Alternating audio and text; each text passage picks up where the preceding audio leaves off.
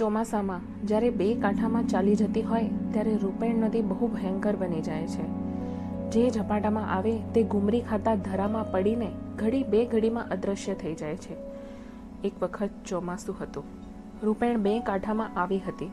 ખેતર છલક્યા હતા, નદી નાળા તૂટ્યા હતા અને બારે મેઘ ખાંગા થઈને આજને આજ આકાશ પૃથ્વી એક કરવાનો જોશ બતાવી રહ્યા હતા. તે વખતે એક ગરાસિયો પોતાની ઘોડી પર સવાર થઈને ત્યાંથી નીકળ્યો. પોતાની ઘોડી તેણે રૂપેણમાં નાખી. ઘોડી બહુ પાણીદાર ને જાતવંત હતી, પણ પાણીનો વેગ ઘણો જ હતો અને થોડી વારમાં સવાર તથા ઘોડી પાણીમાં ગોથા લેતા ઘુમરી ખાતા ધરામાં જઈને પડ્યા. ગરાસિયાની બધી મહેનત નકામી ગઈ અને થોડી જ વારમાં સાહસ અને શૌર્ય અચેતન થઈ ગયા. રૂપેણમાં થઈને જતો એ માર્ગ આડે દિવસે બહુ રણિયામણો સુંદર વનરાજીથી ભરપૂર છે. તેમજ ગાડા વિસામો લે એવી એક વડલાની ઘટા પણ ત્યાં જામી ગઈ છે. એ સુંદર વડલા નીચે કંઈક મુસાફરોએ આરામ લીધો હશે અને કંઈક થાકેલા પશુઓ આનંદ પામ્યા હશે. રૂપેણ નદી આવો સુંદર વડલો રૂપાળી ચોખ્ખી જમીન, નાનું પણ સારું ને રણિયામણું, ભયંકર ન લાગે તેવું વન, એ બધાને લીધે પોચામાં પોચો વાણીઓ પણ ત્યાં આરામ કરવા લલચાય એવી એ જગ્યા બની રહી છે.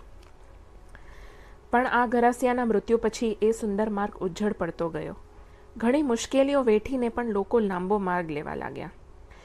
ચા ચારે તરફના ગામડામાં વાત ચાલી હતી કે એ માર્ગે થઈને કોઈ મુસાફર સહી સલામત જઈ શકતો નથી.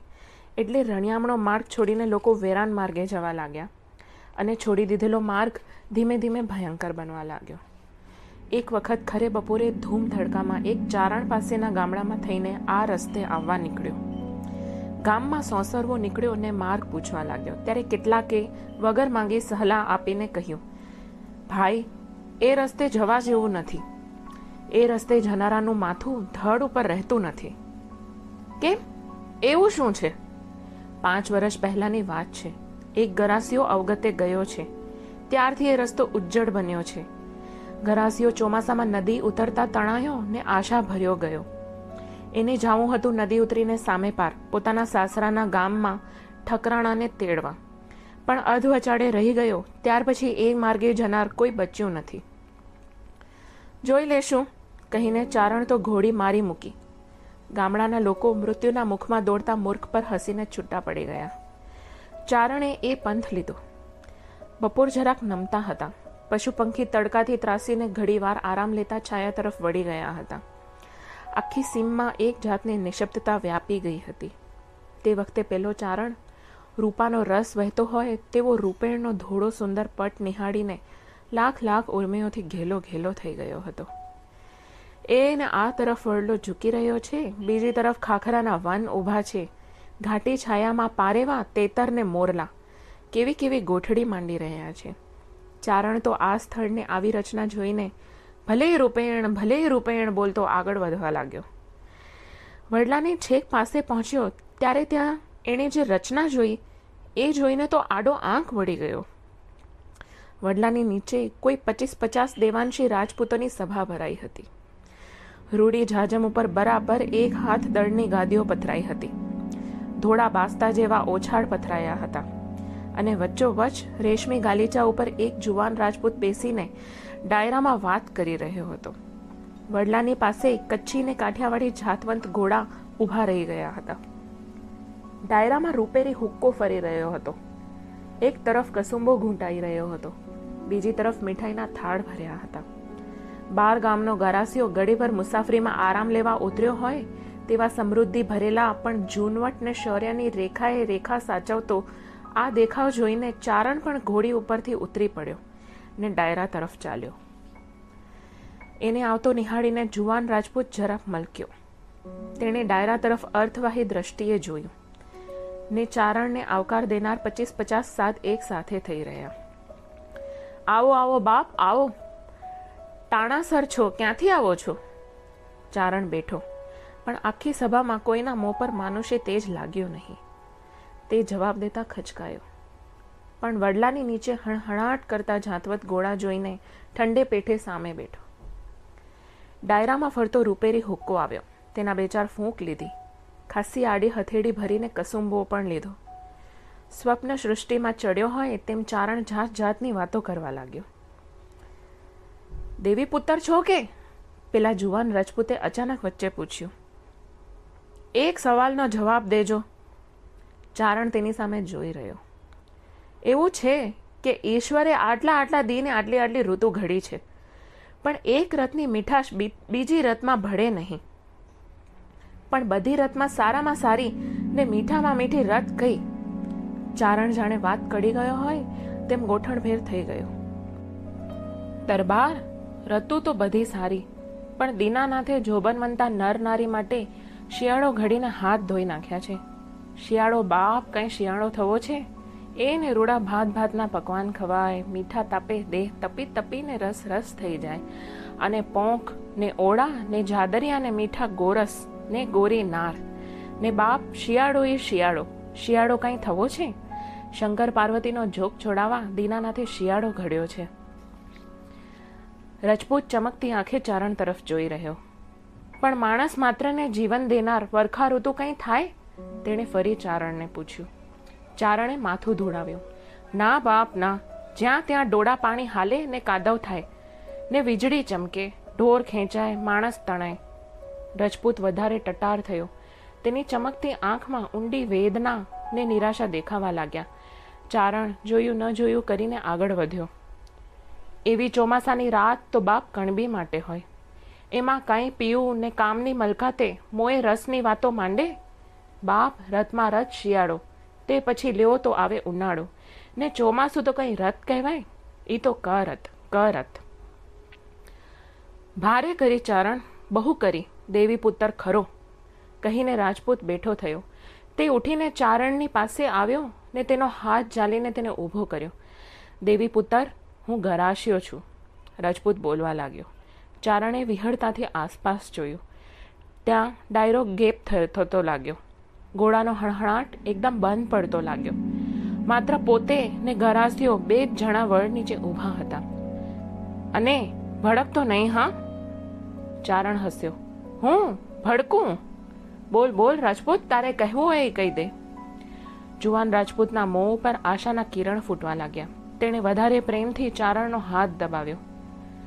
પાંચ વર્ષ ઉપર ભર ચોમાસે રાજપૂતાણીને મળવા હું નીકળ્યો. રૂપેણ બે કાંઠામાં આવી હતી. અને પેલો ધૂનો. તેણે વેદનાથી હાથ ઊંચો કરીને ધૂના તરફ અત્યંત દુઃખભરી દૃષ્ટિ કરી. ધૂનામાં હું ડૂબ્યો અને રાજપૂતાણીને મળવાની આશા અંતરમાં રહી ગઈ.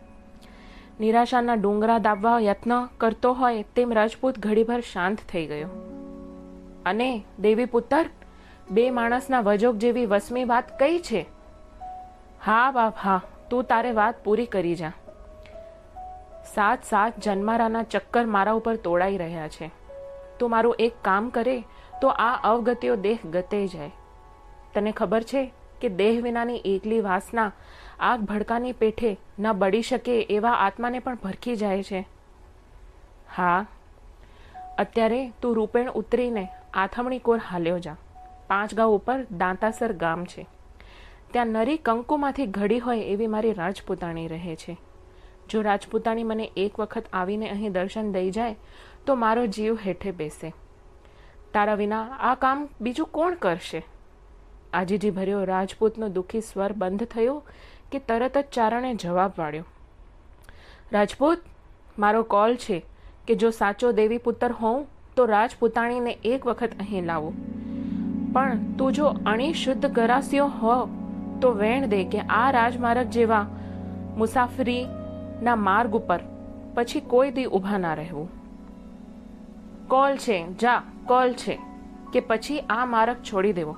અને ચારણ, હું ચોમાસામાં મર્યો છું, એટલે મને ચોમાસું ખારું લાગે છે. મુસાફરને કઈ રથ સારી, એમ જ હું પૂછું છું.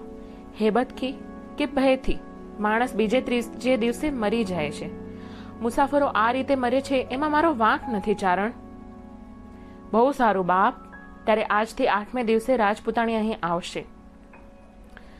ચારણે ડોકું ધોડાવ્યું ને ઘોડાની રેનને પકડવા પાછળ નજર કરી.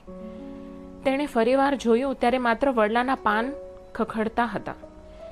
તીવ્ર વેદના ભોગવતો તે એકલો જ ઊભો રહીને પાન ખખડાવી રહ્યો હતો. રાજપૂતે કહેલો માર્ગ પકડીને ચારણ દાંતાસર આવ્યો ચારણ તો જુદ્ધ રમણે ચડેલા રાજપૂતનો આનંદ છે. અને રાજ દરબારે જ્યારે મોંઘો રાણીવાસ સૌના ઉપર કંઈ ને કંઈ આડ પંપાળ ચડાવી જાય, ત્યારે એકલો રાજકવિ એમાં નિર્દોષ મનાય છે. ચારણ રાજપૂતના સસરાને ત્યાં ઉતર્યો અને રાજપૂતાણીને એકલો મળ્યો. ગરાસણી, જોજે બાપ, પાછું ડગલું ના ભરતી. એક કામ સાટું સંભારી છે. કાઠિયાણી બોલાવે, જરાક જાડી લાગે છે. પણ ગરાસણી તો એના શરીર જેવી બોલવે મીઠી હોય છે. સોનરેખ દાંત દેખાતા હોય અને ઘાટીલા નાના ઠોડિયા કાનમાં લટકતા હોય એવી ગરાસણી જ્યારે બોલે છે, ત્યારે જાણે બોલમાં મીઠપનો પાર નથી એમ લાગે છે.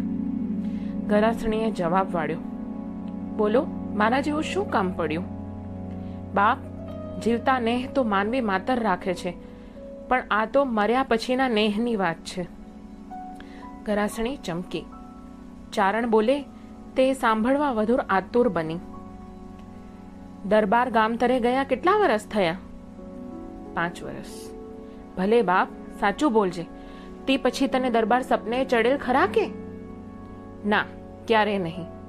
જાણે ગયા પછી પ્રીતિ જ ભૂલી ગયા છે. ના બાપ, ના, સાચો અણી શુદ્ધ ગરાસીઓ કાંઈ સતીને ભૂલે? શંકર પાર્વતીના જોગમાં કાંઈ મણા હોય? ભૂલ્યો નથી. હજી ગરાસિયો તને ભૂલ્યો નથી? અને સાંભળજે બાપ, ભડકતી નહીં, હા? સાચી ગરાણસણી છો કે? રાજપૂતાણી ટટાર થઈ. ચારણ ધ્રુજે એટલી દ્રઢતાથી બોલી, આજે પરીક્ષા કરવી છે? શું ગરાસિયાએ ભૂત થઈને મારી ખબર કઢાવી છે? ચારણ હેપતાઈ ગયો. રાજપૂતાણી ગજબ કરી, તને ખબર ક્યાંથી? ખબર ક્યાંથી? રણ સંગ્રામમાં મરે નહીં એ રાજપૂત માત્ર ભૂત. અને એવા ભૂતને વાસના સહિત જળમૂળથી ઉખેડી નાખવા માટે જ હું ગરાસણી છતાં સતી નથી થઈ. બોલ ચારણ, હવે કંઈ કહેવું છે? ગરાસીઓ તને મળવા આવતા રૂપેણમાં ડૂબ્યો છે. એ ને કંઈ જેવો તેવો કહેવાય? ના ના, ને કંઈ જેવો તેવો કહેવાય? ગરાસણી કરડાકીથી બોલી. અને એટલે જ રૂપાળો સોને મઢ્યો હોય એવો રાજમાર્ગ ગરાસીઓ ઉજ્જડ કરી રહ્યો છે. સાચું કે? સાચું બાપ, સાચું. પણ મરેલ હારે કંઈ વેર હોય? ભૂતની હારે કંઈ ભળ થવાય? એ તો એવાની વાસના હોય, એને કટકું બટકું નાખો એટલે જાય ભાગ્યા. લે સાંભળ બાપ ગરાશિયાની વાસના છે તને જોવાની. મને બે દી પહેલા વડ હેઠળ મળ્યો હતો ધોળે દીએ કેસરી સિંહ જેવો. કચેરી ભરેને બેઠો તો. અને જુઓ, તો દેવાંશી રાજપૂતોનો ડાયરો જામી ગયેલો. જાણે મરતલોકમાં ફરી વાર અવતર્યો હોય. મારી પાસેથી વેણ લીધું. ગરાસણીને એક વાર દેખાડ. મેં બાપ વેણ આપ્યું છે અને તારે વેણ પાડી છૂટકો છે. અને પછી ગરાશો એ માર્ગે કોઈ દી દેખાશે નહીં એવું વેણ લીધું છે. વેણ પાડીશ. એકવાર નહીં, હજાર વાર. પણ હું તો ગરાસણી છું. એટલે વટે માર્ગુને માર્યા છે ને માર્યા પછી જાણે કાળો કેર વર્તાવ્યો છે. રૂપેણનો ઘેઘુડો વડલો ઉજ્જડ કરી મૂક્યો છે. અને સોનાની રેખ જેવો રાજ મારા કાળો ધપ કરી દીધો છે. એવો ગરાસિયો મારો ધણી હોય તો ધણીને સોસરવો વાઢી નાખું. આવીશ, મળવા આવીશ. પણ ચારણ એને કહી આવજે કે રાજપૂતાણી આવે છે ને ખાંડાની ધારે ફરી લગ્ન કરવાના એને કોડ જાગ્યા છે. રાજપૂતાણી, બાપ, આ તો અવગત્યો દેહ. એની હારે કંઈ ખાંડાધારે ધીંગાણા થતા હશે? ઈ તે મનખા દે છે કે કબજે રીએ? ઉડી જશે. જાણે વંટોડિયો હાલ્યો ગયો. કેતકીના સોટાની જેમ રાજપૂતાની સિદ્ધિ ટટાર થઈ ગઈ. એની પાતળી દેહ નાગરની જેમ જાણે ફૂંફાડા દેતી ઊભી થઈ ગઈ. મરદના પણ હાડે હાડ ધ્રુજે એટલી કડકાઈથી તે ચારણ સામે જોઈ રહી. દેવી પુત્ર છો? રાજપૂતાણીને હારે વાત કરવી છે કે વણિયાર હારે? અને ઝડપ દેતિકને એક ફલાંગે તેણે ખેંટી ઉપરથી કાળી નાગર જેવી તલવાર લીધી. એને નાગી કરી મ્યાન ફેંકી દીધું. ચાલો, દેવી પુત્ર, મોઢા આગળ થાવ આજ એ મારકને નરભે કરી મૂકવો છે. બોલ્યા ચાલ્યા વિના ચારણ આગળ ચાલ્યો અને પાછળ મહિષાસુરને હણવા ચડેલી જાણે રણચંડી હોય તેવી રાજપૂતાણી ચાલી. બપોરના બાર વાગ્યાની તક સાધીને જ રાજપૂતાણી અને ચારણ વડલા હેઠે આવી પહોંચ્યા. વડલાના પાન એવી ભયંકરતાથી ખખડી રહ્યા હતા કે કાચું પાચું હૃદય હોય તો ત્યાં જ ગેપ થઈ જાય. આખી સીમમાં બીજું કોઈ દેખાતું ન હતું. વડલા નીચે કોઈ પણ મુસાફર ન હતો. અને આવી ભયાનક એકલતામાં ચારણ ને રાજપૂતાણી બે જ જણ ઊભા હતા. ક્યાં છે રાજપૂત? રાજપૂતાણી બોલી. અને એમના અવાજથી ધ્રુજતો હોય તેમ વડલો વધારે ખખડ્યો. અહીં કોઈ નથી. હવે ઘડી બે ઘડીમાં તમને આવ્યા દેખાડું. થોડી વાર સુધી બંનેના મૌનથી જગ્યા વધારે ભયંકર થતી લાગી. અચાનક એક ઘોડસવાર દેખાયો. રજપૂત પોતાની પાણીપંથી ઘોડી લઈને જાણે ચાલ્યો આવે છે. નજર તો રૂપેણની સામે મંડાઈ રહી છે. ચારણે વિહળતાથી રજપૂતાણી સામે જોયું. રજપૂતાણીના ચહેરા પર ભયનું નામું નિશાન ન હતું. તેણે પોતાની તલવાર વધારે જોશથી પકડી અને ચારણને પકડ્યો. જોજે મરદ થાજે, હા? થોડી વારમાં ઘોડેસવાર છેક પાસે આવ્યો. અઠ્ઠાવીસ ઓગણત્રીસ વર્ષનો ભર જુવાનીમાં આવેલો રૂપાળો રજપૂત દેખાયો. બસ એ જ. આવા દે. જોજો હો, જોગમાયા, ઘા ના કરતી. રાજપૂત તદ્દન નજીક આવ્યો. તેનું રૂપાળું મોં દેખાયું. તે રાજપૂતાણી સામે જોઈ રહ્યો. રાજપૂતાણી તેની સામે જોઈ રહી. ઓળખાણ પડે છે કે? હા હા, રાજપૂતાણીએ જવાબ વાળ્યો. ઓળખાણ કેમ ના પડે? જેણે બાયડીને મળવા નિર્દોષ વટે માર્ગો માર્યા, રાજમાર્ગ અભડાવ્યો ને ભિખારીની પેઠે ચારણને જાચ્યો અને, હમ હમ, બાપ ચારણે રાજપૂતાણીને વાળી. રાજપૂત ખસિયાણો પડી ગયો. તેના હાથમાંથી ઘોડાની રેન સરી જતી લાગી. તેણે અત્યંત દુઃખભરી દ્રષ્ટિથી રાજપૂતાણી સામે જોયું. રાજપૂતાણી, મારા ગામમાં મારા આશ્રિત માણસોને માર્યા. એનું શું? મેં મેં નથી માર્યા, રાજપૂતાણી. ખરો અણી શુદ્ધ ગરાસિયો હો, તો તૈયાર થઈ જા. ગરાસિયાનો દેખાવ એકદમ ફરી ગયો. ચારણ ધ્રુજતો હોય તેમ લાગ્યું. પણ જેમ ભયંકર વીજળી ખરે, તેમ ગરાસણીના હાથની તલવાર ચમકી ને જનોઈ વડ કાપી નાખવો હોય, એવા જોશથી તેણે ગરાસિયા પર ઘા કર્યો. મારે આ બાપ ભારે કરીને ચારણ વચ્ચે કૂદ્યો. પણ ગરાસીઓ ત્યાં હતો નહીં અને રાજપૂતાણી તલવારનો જોશ ભર્યો ઘા ખાલી જવાથી ગોઠણભેર નીચે નમી ગઈ હતી. તલવારના ઘાથી ઉડેલ ધૂળ થોડીક ધૂળ માત્ર દેખાણી. ભારે થઈ બાપ વાંધો નહીં, દેવી પુત્ર, તે તાળું વેણ પાડ્યું છે. હવામાં ખાલી શબ્દો જ સંભળાયા. રાજપૂતાણીએ ઝડપથી પાછળ જોયું. ગરાસીઓ નદી તરફ ઘોડો હાંકીને જતો હતો. તે તેની પાછળ ઉઘાડી તલવારે દોડી અને એને વારતો ચારણ પાછળ પડ્યો. રૂપેણના ચોખ્ખા પાણી ચાલ્યા જતા હતા. ગરાસીઓ ઘોડા સહિત તેને કાંઠે પહોંચ્યો. રાજપૂતાણી પાછળ ચાલી. ગરાસ્યો હો, તો ઊભો રહેજે. રાજપૂતાણીએ હાખલ મારી. એ સાંભળી ગરાસીઓ સ્થિર થઈ ગયો. રાજપૂતાણી છેક તેની પાસે પહોંચી, ફરી ત્યાં કોઈ મળે નહીં. પણ પાણીમાં રાજપૂતાણીનું વસ્ત્ર ખેંચાતું લાગ્યું. રાજપૂતાણીનો ઘાઘરો પલળ્યો હતો અને તેમાંથી પાણીની ધાર ચાલી રહી હતી. રાજપૂતાણીએ નીચે જોયું. ત્યાં જાણે પાણીમાં અત્યંત વેદનાભર્યું રાજપૂતનું મોં. બે હાથ તરસ્યા, હાથનો ખોબો વાળીને આ પડતું પાણી ભારે વિહળતાથી પી રહ્યું છે. ઘટક ઘટક ઘૂંટલા લે છે. રાજપૂતાણી જોઈ રહી. રાજપૂતે તેની સામે જોયું. પણ, આહ, કેટલી વેદના, કેવું દુઃખ, કેવી નિરાશા, કેવી તૃષ્ણા કે વાત ન પૂછું. રાજપૂતાણીથી અત્યંત માર્યા ભર્યા અવાજે બોલાઈ જવાયું. રાજપૂત, આ શું? બસ, હવે તૃપ્તિ. અતિ તૃપ્તિ થઈ ગઈ. હવે તલવાર ચલાવી લે રાજપૂતાણી. એ બીજા મૃત્યુની કંઈ વળી ઓર મજા આવશે. રાજપૂતાણીના હાથમાંથી તલવાર ઢીલી પડી ગઈ. તેણે નીચે નમી રાજપૂતનો હાથ પકડી લીધો. રાજપૂતે તે એક વખત છોડાવ્યો. રાજપૂતાણીએ તેને ફરી ફરી પકડ્યો. તું ક્યાં ડૂબ્યો છે? હવે તું ક્યાં જાય છે? રાજપૂતે રૂપેણમાં લાંબે નજર કરી. એક ઠેકાણે પાણી ઊંડું હતું અને ત્યાં તેની દ્રષ્ટિ સ્થિર થઈ ગઈ. હવે તને નહીં જવા દઉં. રાજપૂતાણીએ તલવારને નદીના પાણીમાં દૂર ફેંકી દીધી ને રાજપૂતનો બીજો હાથ પણ પકડ્યો. પણ રાજપૂતાણીના હાથમાં માત્ર પાણીના પરપોટા જ રહ્યા. રાજપૂતનું મોં નદીના તરંગ પણ થોડે દૂર દેખાયું. રાજપૂતાણી આગળ વધી. હાથની હાથની નિશાની રાજપૂતાણીને આગળ વધવા ઉત્તેજતો રાજપૂત વળી વધારે દૂર દેખાયો. રાજપૂતાણી આગળ વધી, પણ રાજપૂત હજી દૂર દેખાયો. ચારણે કાંઠા પરથી બૂમ પાડી. ગરાસણી, પાછા વળો, હવે પાણી ઊંડું છે. એ તો ઉડી ગયો બાપ, પાછા વળો. મોં મલકાવીને રાજપુતાની મીઠાશથી બોલી, જા જા, દેવી પુત્ર, હવે ઘરે સુખેથી જા. મારે તો આ દુખી ગરાશાનું ઘર ફરીને વસાવવું છે.